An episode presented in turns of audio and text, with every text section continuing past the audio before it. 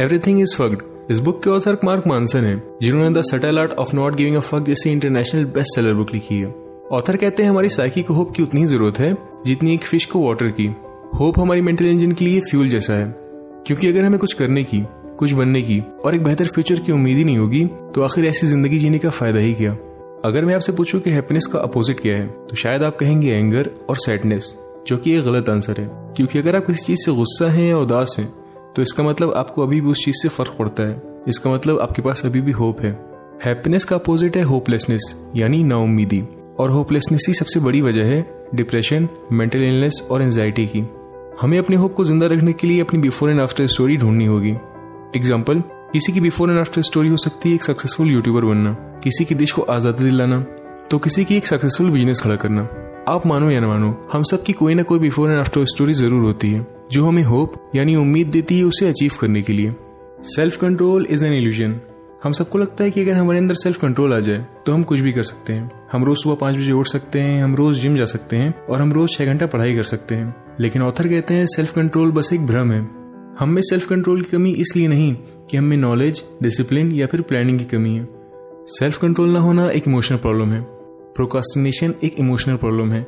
Laziness एक emotional problem है। और यहाँ हम कितनी ही लॉजिकल बातें या प्लानिंग कर लें, उसका कोई फ़ायदा नहीं। क्योंकि अगर आपका कुछ करने का मन ही नहीं होगा तो आपकी सारी प्लानिंग धरी की धरी रह जाएगी। इसीलिए आपको ये समझना बहुत ज़रूरी है कि आपके थिंकिंग ब्रेन और फीलिंग ब्रेन काम कैसे करते हैं। और ऑथर ने हमें एक बहुत ही सिंपल एग्ज़ाम्पल से समझाया है। हमारा माइंड दो पार्ट में डिवाइड होता है थिंकिंग ब्रेन और फीलिंग ब्रेन जहाँ हमारा थिंकिंग ब्रेन हर चीज़ को प्रैक्टिकली और लॉजिकली देखता है, वहीं हमारा फीलिंग ब्रेन सिर्फ़ इमोशन की लैंग्वेज समझता है। मान लीजिए हमारा माइंड एक कार है जिसे हम कॉन्शियसनेस कार बुलाएँगे।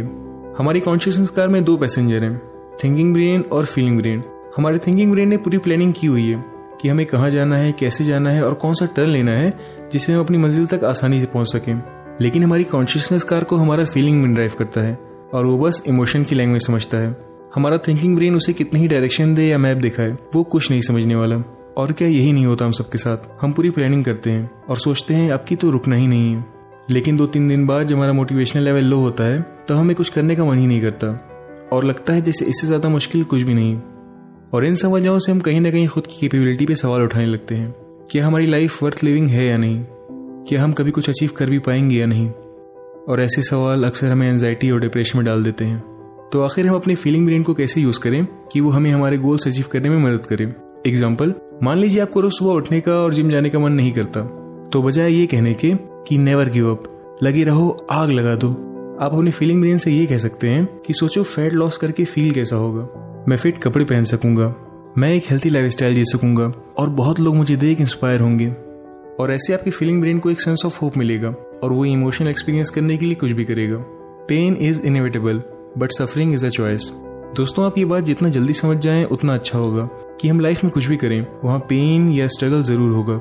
लेकिन ये हम पे डिपेंड करता है कि हम कैसा पेन चूज़ करते हैं। एग्ज़ाम्पल रोज पढ़ाई करने का पेन ताकि हम एक अच्छा रिज़ल्ट ला सकें, या रोज सोशल मीडिया पे टाइम वेस्ट करके फेल होने का पेन रोज वर्कआउट करने का पेन ताकि हम एक हेल्थी लाइफ जी सकें, या पूरी ज़िंदगी गोलियों के सहारे जीने का पेन तो दोस्तों, मैं लास्ट में बस इतना ही कहना चाहूँगा कि हमें ये उम्मीद नहीं रखनी चाहिए कि सब कुछ हमें आसानी से मिल जाएगा, बल्कि हमें ये उम्मीद रखनी चाहिए कि सिचुएशन कैसी भी हो, हम उसे ओवरकम कर सकते हैं।